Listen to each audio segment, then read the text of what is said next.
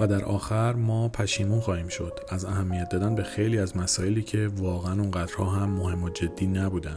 در زندگی همه ما موقعیت هایی هستن که واقعا اونقدرها هم مهم نیستن. و گذر زمان ممکنه دید ما رو کامل بهشون عوض کنه. حالا می‌تونه در هر زمینه ای باشه. کاری، مالی، عاطفی و غیره.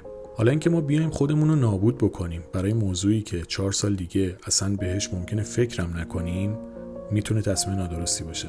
پس لطفا همه چیز رو خیلی جدی نگیرید و برای هر موضوعی به اندازه ارزشش اهمیت قائل بشید.